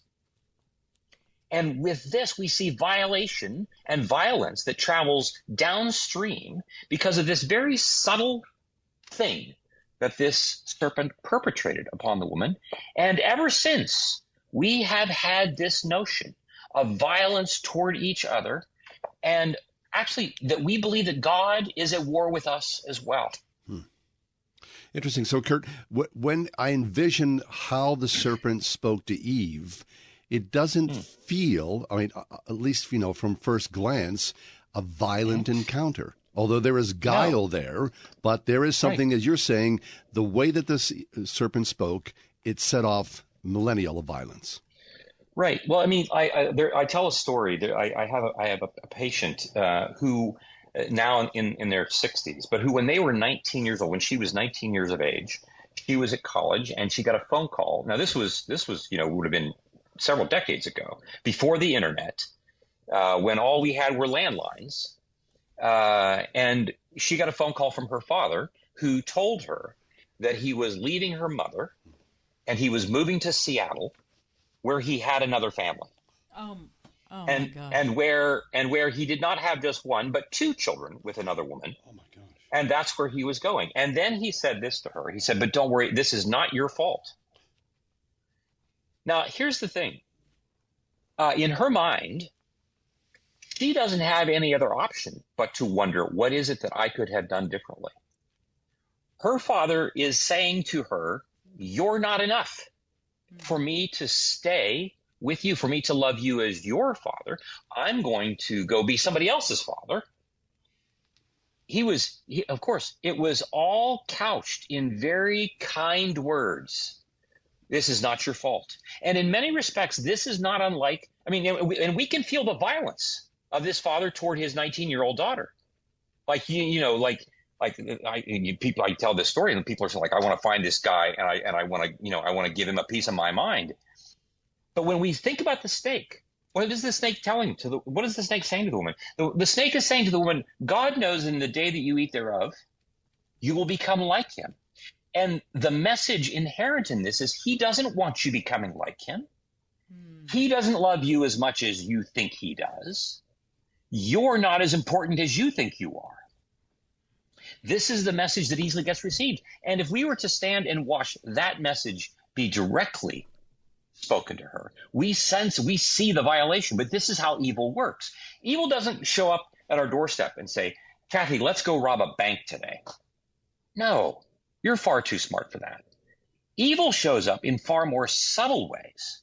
It's the second smartest force on the planet. it shows up in subtle ways that are violating and that look completely benign on the surface. How many times have we been in conversations where someone says something to us that feels critical and they're saying, like, I'm just trying to be helpful? How many times have we heard this in mm-hmm. our families over and over and over again? And what it does is that it trains us to believe that we're not just at war with our parents or with ourselves, that we're at war with God. And in this second chapter of the book of the deepest place, we're really looking at this question that we, more than we think, we have parts of us that believe I'm still at war with Jesus. And it's really difficult for me to untether those parts, for me to change the course of that. If I have not addressed the parts of me that have been wounded, that I have not yet brought into the light in order for them to be healed. Okay, so Curt, you're saying that um, each one of us may have places inside us where we feel like God has not acted lovingly toward us? Uh, that's absolutely right. I mean, we get this. I mean, there, there are two things that we know when, when, we, when we when we read the in the in the Psalm, the 40th Psalm, and David has this phrase where he said, "I said to my soul, why art thou downcast?" So we see that there is a part of David that is asking the question, and then there's a part of David to whom he's putting the question. We each have different parts. Kathy and John and Curt, like we all like we have different parts of us. There is the part of me that is a brother, the part of me that is a father, son. There's the part of me that might feel funny, the part of me that feels angry, the part of me that is a you know quasi athlete or used to be. All these different parts of me, the parts of me that show up in ways that I like, and the parts of me that show up in ways that I don't like. And we see that in the scriptures, the Psalms are replete with evidence of the psalmist actually being curious about these different parts of us. Back in the 1980s, the psychologist Richard Schwartz developed what has now become a robust way of thinking about our inner life called internal family systems. This way of imagining this is this notion that we each have different parts of us that are all kind of coming into the room. I mean, I, am guessing that the two of you have had these moments. Right. Where, oh, there's the impatient part of me, there's the irritable part of me that came into the room. Mm-hmm. And then there's the part of me that jumps into the room and, and is critical of the part of me that was just irritable. There's so many parts of us. And these different parts, what about the part of me? Like I, I, I write about this in the book later. Like there is the part of me that walks around believing that he's unwantable. He just does. He believes this. So not all of me believes this. But the part of me that believes that I'm unwantable is going to spend a lot of energy working really hard to get you to like me. And I will worry that as soon as we're done talking and I'm out of your eyesight, like I'm going to disappear from your mind because that part believes he's still at war with God. He has not sensed Jesus loving him yet. Hmm. And so the work that we are doing in our confessional communities, the work that we're doing in small groups, the work that we long, this is the biblical notion of like sanctification that more and more parts of us, Jesus longs to bring out into the open and reveal to us that God, in fact, is not at war with us. I mean, this is what Adam and Eve thought. They thought that God was coming to kill them when he was walking in the cool of the day. They're running into the woods. He was coming to have a real conversation. Jesus comes, and instead of us welcoming him because he's coming to find us, we kill him because we believe that he's at war with us. Hmm. Because there are parts of me that have yet to be loved. It doesn't mean I'm not saved. It means, like the father at the end of Mark chapter 9, whose son Jesus heals, but who the disciples couldn't. He says, Lord, I believe, help thou my unbelief. And I would say, me too. I have parts of me that believe. And I have other parts of me already today that have showed up that, that they don't believe. And I need to know that the God of peace is coming to make peace with me. Because until I experience that in my chest, my suffering will continue as a function of me believing that I am still a victim of violence. Mm-hmm. And that God allowed it to happen. Or that Absolutely. God's the source or that God's the source of it. Exactly. At some level, God is responsible for this. And until I'm actually able to name these in the presence of other people who can hear this and hold this, reveal this and create space for the healing, I will still continue to burn energy, keeping that stuff out of my awareness, out of your awareness. And because of it, I will continue to suffer. Wow. Curt, that's so excellent. It's just such a tiny little bite. We don't have enough It's time to delve a very, deeper. very good book. But thank you so much. Really appreciate this. You bet. My pleasure. Good to be with you guys. Yeah, you guys have to check out The Deepest Place Suffering and the Formation of Hope by Dr. Curt Thompson. It is so, so good. John, am I making that up? No, It Dr. Curt Thompson. really, he's a really psychiatrist in private practice in Falls Church, Virginia. The aforementioned, the deepest place. Pumpkins, pumpkins, pumpkins, and more pumpkins.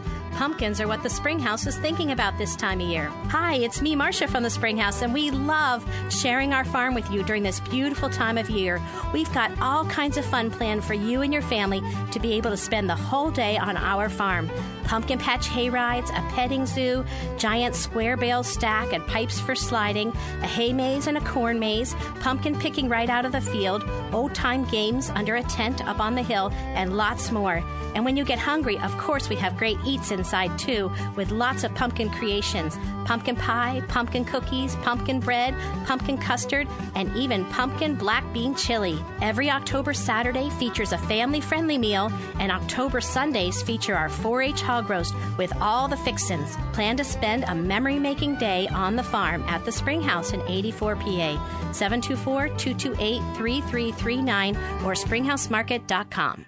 Donald Trump's indictment proves that saving America is not going to be easy. There are entrenched powers that are fighting this with everything they've got. They want to keep control over the country, the narrative, and the nation's money supply.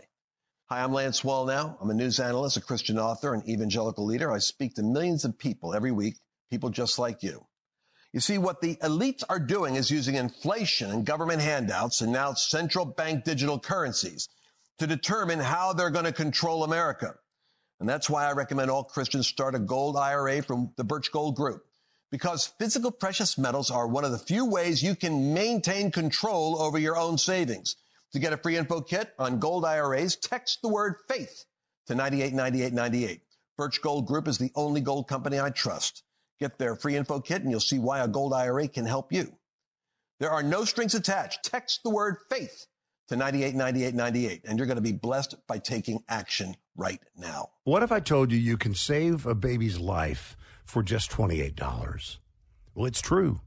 Preborn is a ministry doing just that with the help of people like you by offering free ultrasound sessions to pregnant girls and women who otherwise might choose to end their pregnancy. We know that pregnant girls and women who can see their babies on ultrasound are far more likely to choose life.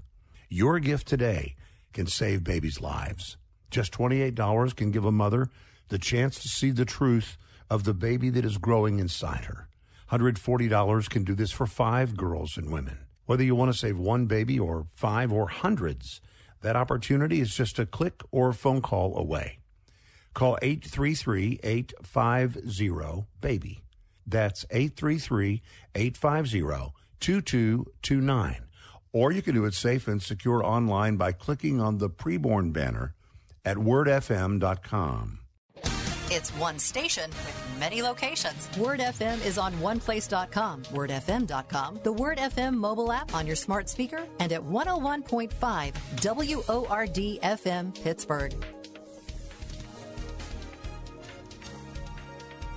Clouds breaking tonight. We'll reach a nighttime low of 52. Partly sunny, very warm tomorrow. A gorgeous day to be outside. The high 75. Partly cloudy and mild tomorrow night with a low of 58. It'll be warm Friday with temperatures approaching near record highs, last reached in 1963, with times of clouds and sun and a high of 77. With your AccuWeather forecast, I'm forecaster Drew Shannon.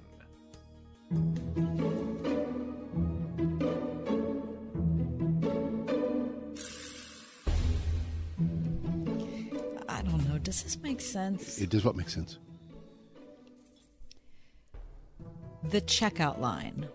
I don't mean in your grocery store. I'm talking about a retail store, maybe a department store, maybe a store in the mall. Macy's or a Kohl's or something. Why? I, I was in one of these stores. I'm in a line that has like 18 people in it. Mm-hmm. And I'm going to go up to the cash register and do what we all know we do. But we live in a world of like cell phones, right? And wh- why why can't why do I have to go up to a counter? Why can't someone just check out my stuff like with their phone? Well, or a with a little beeper or something. When I bring this up like a giant eagle, Yeah. like self-serve, you think of like a, I'm like godless. I didn't say And you now- were godless. And now you bring it up because you like you're at Macy's or Kohl's, and I was like, oh yeah, well we should just do the express check. I want to just beat this through? What, No, what is it? I'm not saying Both I, want, I need I need self checkout. I'm saying you could have the same cashiers, but they could be roaming around the the the store. Oh, that'd make me an anxious mess. Like Why? beep beep beep beep beep. Just settle down, everybody. No, because you could just go to somebody who's just standing by the escalator and said, "Can I check out?" Sure, and then they just beep your stuff, z- staple it in a bag, and you walk out the door. Well, now they're doing that thing. You know, it's it's coming. You know, cashierless places. You just walk out of the store with your stuff, Oh, which that seems- me anxious as that well. just seems like it's rife for sh- shoplifting Right. abuse. I just feel like where there are some stores that do this. Like when you go to the Apple store, if you buy a computer, you don't go up to a counter. What do you do? The dude who's there, who's waiting on you. Oh, you're a genius. You're just you're. They just they just scan your card and the little thing, and you leave. No pleasantries. Well, I mean, there are pleasantries, but you don't have to go through. You don't have to go up to the counter. Oh, yeah. You don't have to go to the cashier. Sure, sure, There's sure. no cashier. It, your cashier can be anybody. Well, I guess why in a in a in a department store? Why can't the cashier be anybody? Why can't they roam around? Why am I waiting behind all these people? That's fine. Why am I doing that? I don't know. That doesn't make sense. I guess so. I I don't have a strong feeling about that I, I can tell, and Yeah. you're just kind of letting me rant. Yeah, sorry. You don't think that makes sense? No, no. I don't mind the checkout All lady. It's fine. She's doing her job, and plus, I'm not saying she's not doing her job. I'm saying why. Or does this make sense? Hmm. Plaid pants. Oh, Plaid. Holy heck, John! What? Plaid pants. You remember? Remember be- back in the '70s how plaid was like everybody's wearing plaid. I don't remember that. What? Oh, that's right. You were too young. Yeah, sorry. Everybody's wearing plaid. People wear plaid pants, plaid shirts, plaid jackets, plaid everywhere. Yeah. Now I look at plaid and I go, "Am I really going to wear plaid?" No, because look at how bad all of those people looked in the pictures in the 1970s. Well, they were bright and colorful. No. What about Carnegie Mellon, like the tartans? It's all plaid. Well, that's fine. It's a little different than some girl who's wearing, you know, a pair of pants plaid. What a plaid scarf? That's a whole different thing than pants. Still plaid. No, you should never put plaid on your pants. You never plaid pants? Never worn No, plaid pants? No, absolutely not. That makes sense. 101.5 WORD. Pittsburgh's favorite Christian music is here on the weekend. With the best new music. New, music. New music from Rachael Lampa with Andrew Ripp, Somebody to You. God is with us from the afters. And Trust in God from Elevation Worship. The best new music and Pittsburgh's favorites. 101.5 WORD. On the weekend. Geneva College is making a commitment to affordability for students in Pennsylvania with the Geneva Tuition Promise. The Geneva Tuition Promise ensures that all eligible Pennsylvania traditional undergraduate students from families earning less than $70,000 annually will pay no tuition at Geneva College starting with the incoming class in the fall of 2024. Discover how an academically excellent Geneva College education is within your reach. Visit geneva.edu slash promise for more details and to determine eligibility. This is an urgent announcement for anyone that's $10,000 or more in debt. Before you make another minimum payment, you need to know there are special programs that can completely free you of your debt. Total Financial Freedom can help you become debt free in months instead of years. Resolve your credit card debt, signature loans, department store cards, internet loans, and timeshares. Call now at 800 533 6605 for a free consultation. For 16 years, Total Financial Freedom has helped thousands get out of debt. You can feel confident when calling because Total Financial Freedom is A plus rated by the Better Business Bureau and a Christian owned company. Don't get stuck in the endless cycle of payments. You have the right to get your debt resolved and substantially reduce your monthly payments. Call Christian owned Total Financial Freedom now at 800 533 6605. That's 800 533 6605. 800 533 6605. Put a frog in boiling water and it'll jump right out. But put a frog in cool water and slowly heat it up, that frog will boil. As veterans, we tell ourselves the lie that we can handle anything. We let the water boil. You are not a frog. If you or a veteran you know needs support, don't wait. Reach out. Find resources at va.gov slash reach. That's va.gov slash reach. Brought to you by the United States Department of Veterans Affairs and the Ad Council. The pandemic is over, but COVID 19 is here to stay.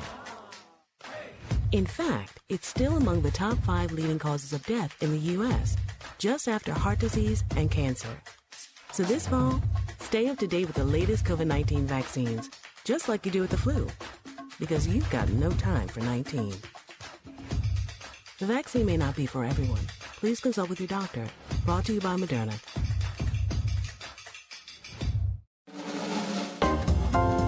Many, many decades ago, when my parents got married, my mother was a devout Roman Catholic. My father's family, they were Protestants. My father's family was so outraged that he would marry a Roman Catholic, they essentially just uh, told him to go away.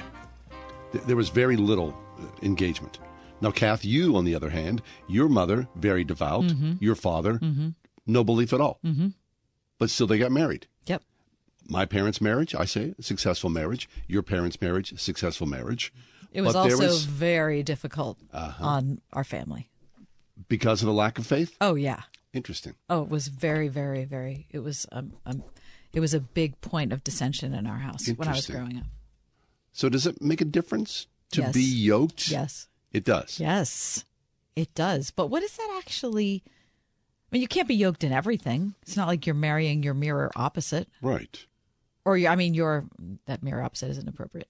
But you're not marrying someone who's just like you. But does it matter? It, ma- it you're has to matter. That if if you're a believer, and and whether you're a Roman Catholic marrying a Protestant or a uh, a Christian marrying a Jehovah's Witness, Oh, that marry that that's different. All right. Lisa Anderson's back with us. She is uh, the host and director of Boundless, a young adults focus on the family. She hosts the Boundless Show. It's a weekly podcast and a radio show. Here today to talk to us about being equally yoked. Lisa, welcome back. How you doing? Hey, good to be here. I'm not sure. I don't know if you guys need me. You're getting pretty intense already here. So Oh, no, we need you. Oh, if believe wanna me, Lisa. Tread into this. If anything, you're a good referee. That's right. okay. Oh, That- that well, okay. do. So it's a hard thing because we know the scripture says you shouldn't be unequally yoked.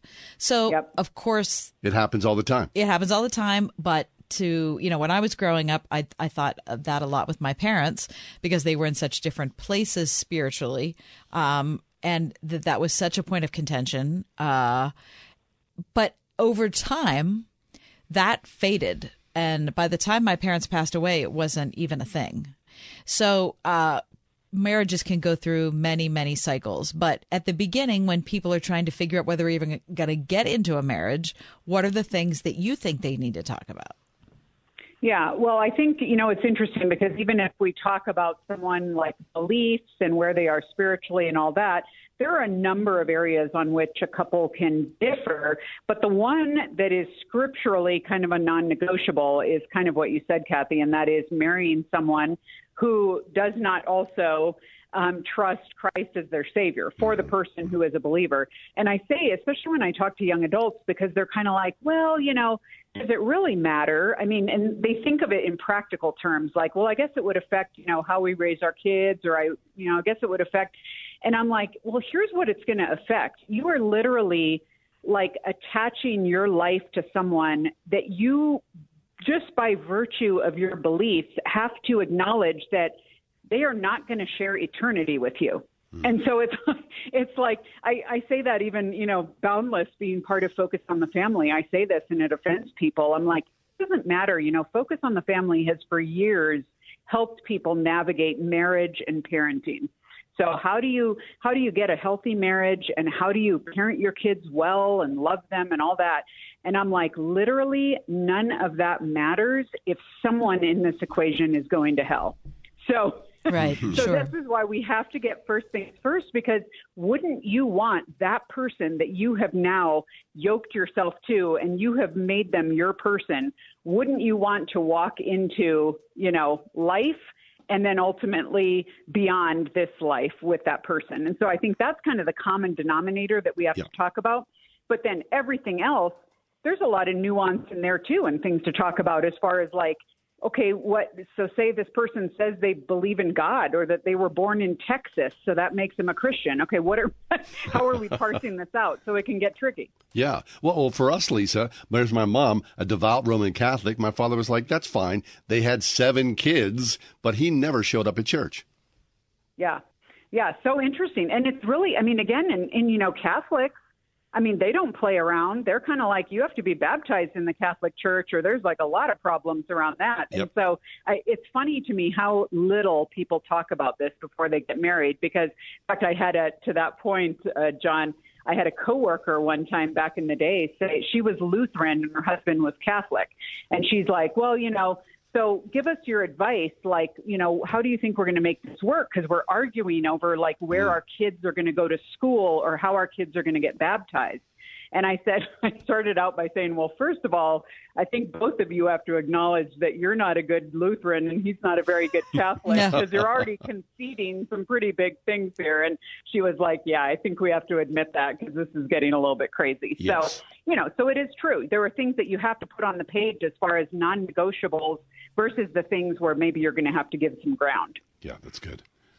So people will say, I love her. I love him. I, am not complete without them. I can, how can I just walk away from this? But there are non negotiables. Yeah.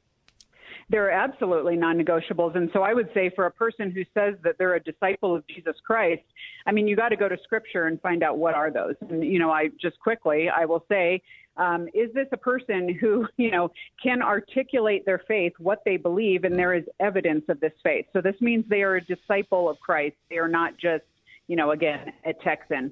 Um, it's someone who recognizes their own sin and they repent of it. They forgive others. They love fellow Christians. You know, it says in, in the Bible, they'll know we are Christians by our love for one another. They evidence the fruit of the Spirit and they are very, very committed to the authority of Scripture in their life. And I think that in our culture today, that's a big dividing line. And so just starting out with those things, you know, is going to be a lot of discussion to have right there because otherwise, you know, again, Kathy mentioning being unequally yoked, when you are yoked to a person, you will be pulling in opposite directions if you're not looking in the same direction and headed towards the same goal. Yeah, it's hard. And uh, look, we're unequally yoked in many areas in marriage. So it's not like yeah. this is the only one, but I do think this is the most important one. Mm-hmm. Um, and I guess, you know, it's a matter of trying to decide what you're willing to work through. Do you think that's an mm-hmm. appropriate question to ask? I think it when you get down to the gray areas, that is absolutely where you're going to be playing. Because, like I said, I mean, you need to get the non-negotiables on the table because that will that I mean, there we're talking about eternal consequences. But then let's move into this area of like, okay, but what about if if I've been a Christian my whole life and the person I'm dating has only been a Christian for five years. Oh. Okay, well, hmm. there might be some differences there. There's going to be a history of church experience that you have that maybe he doesn't. There's going to be maybe some maturity issues of what, you know, what do you know versus what he knows or experiential things. Or sometimes there's some doctrinal differences, you know, people just coming from different backgrounds, but things that are non essential. So, you know, what do you think about baptism? Is that immersion baptism or is that infant baptism? Is that, you know, how, because deciding on that, that's going to determine what kind of church you go to. I could tell you that. Yep. So all of a sudden you're going to be arguing about that. Also, what's going to determine your place of worship or, again, kids' schools, programs for the kids is going to be like your worship style if you're full on charismatic and you want to run down the aisles and raise your hands and your husband is like hard pass.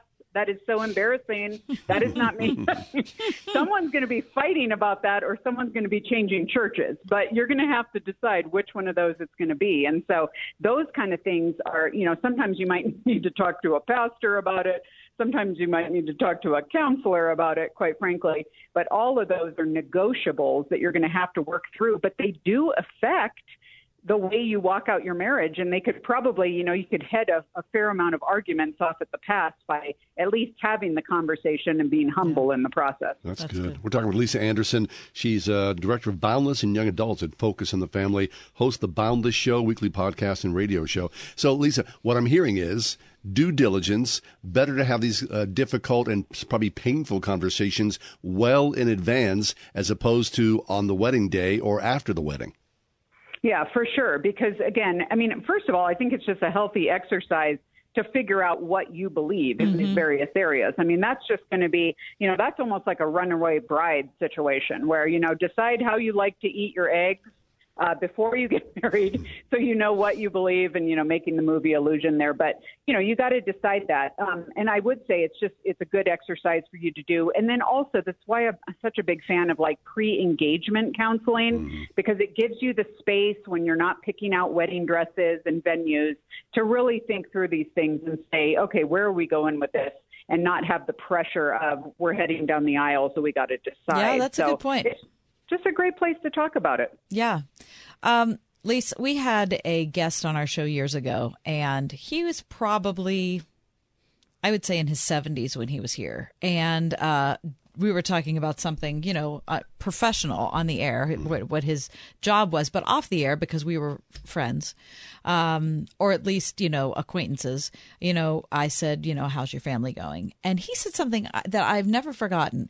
He said, well, my, my wife has gotten, um, she's doing well. She's gotten involved in like, um, like more of a mystical approach to like an experiential approach to prayer. And he said, and that's been hard for me because I don't really identify with that. And it makes me a little uncomfortable. He said, but um, I want her to go the road that she thinks that she needs to go um, because we love the same God.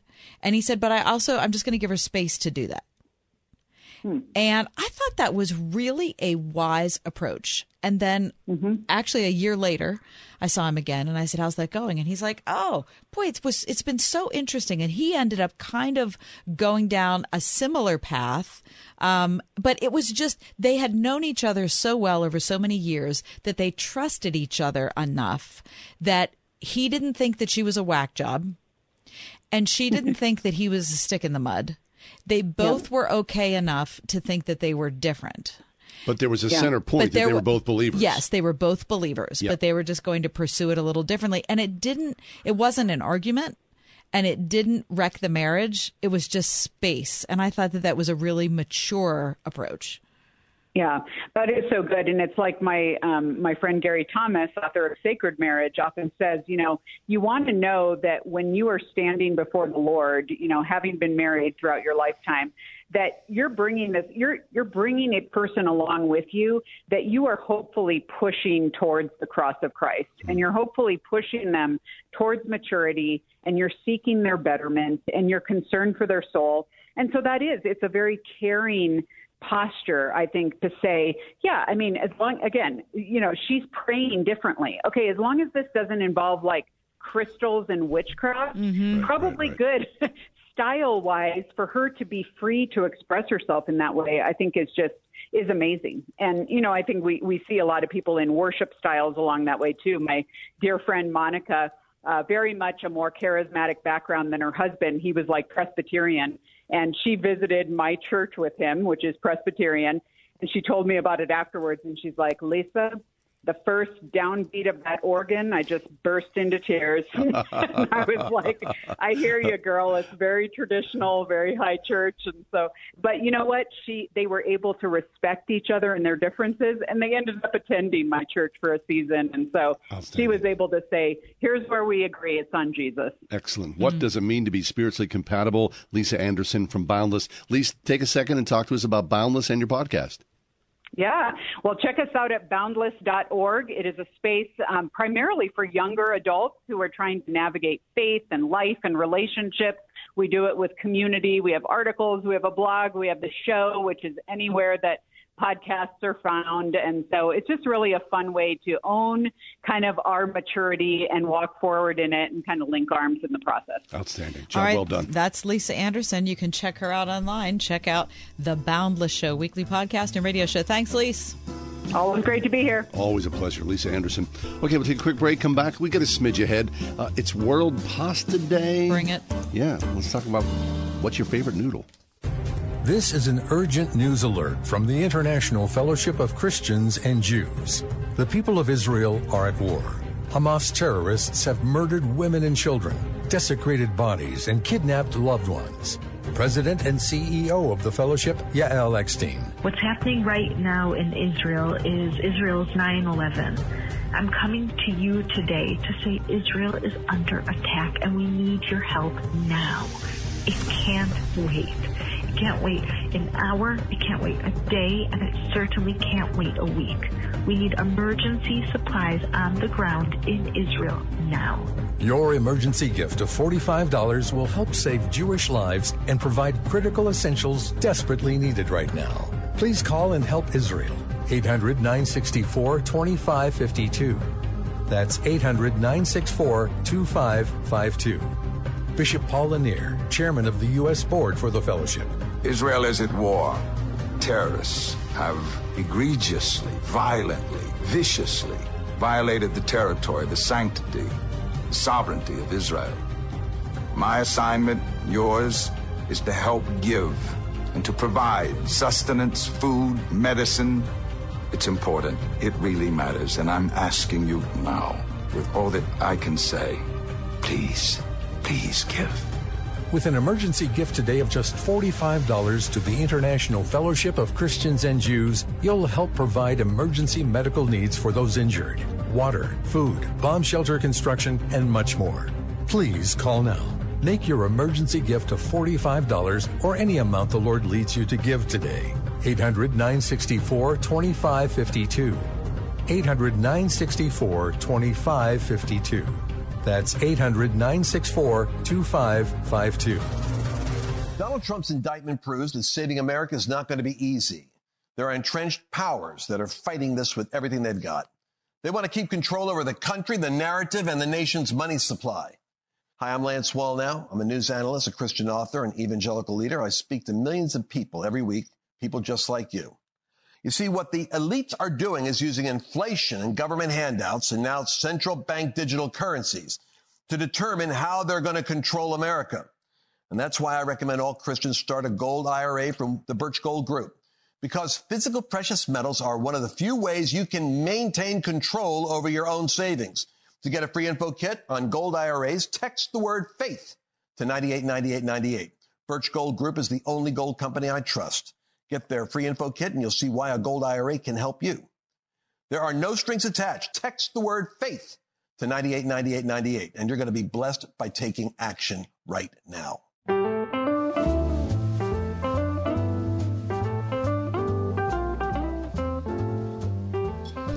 World Pasta Day World Pasta Day. is today, and so I'm wondering, you know, do you have a do you have a preference? Do you like your fusilli or your yeah My style of noodle. my delivery method. or your penne or whatever it is? That's where I'm going. the penne. Mhm. Are you Yeah.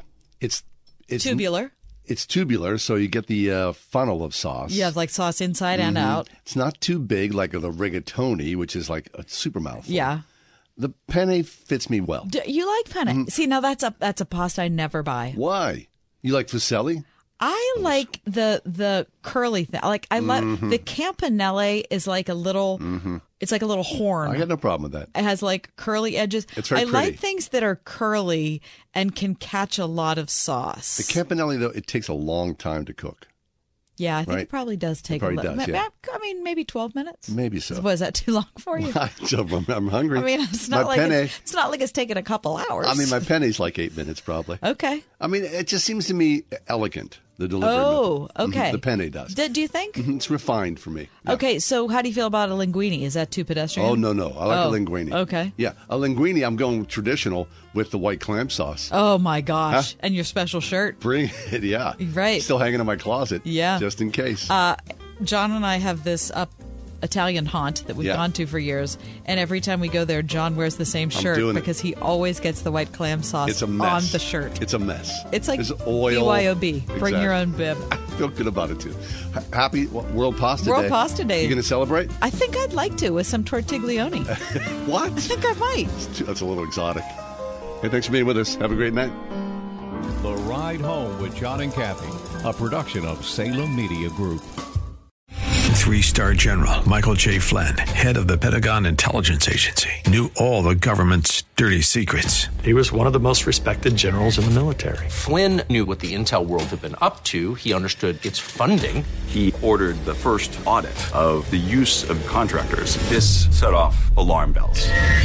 The explosive new documentary, Flynn, Deliver the Truth, Whatever the Cost, uncovers the facts behind this scandal. Flynn told the truth. He was the most dangerous person for Donald Trump to hire. I find out the worst enemy that I'm going to face in my life is right here in America. They took my assessment and they wanted me to change it. And I was like, I'm not changing it. They had to get rid of Flynn with in depth interviews, archival footage, and never before seen personal records of the man behind the headlines. I just felt like I was drowning. Flynn, deliver the truth, whatever the cost. Available now. Watch it today. Go to salemnow.com. Salemnow.com.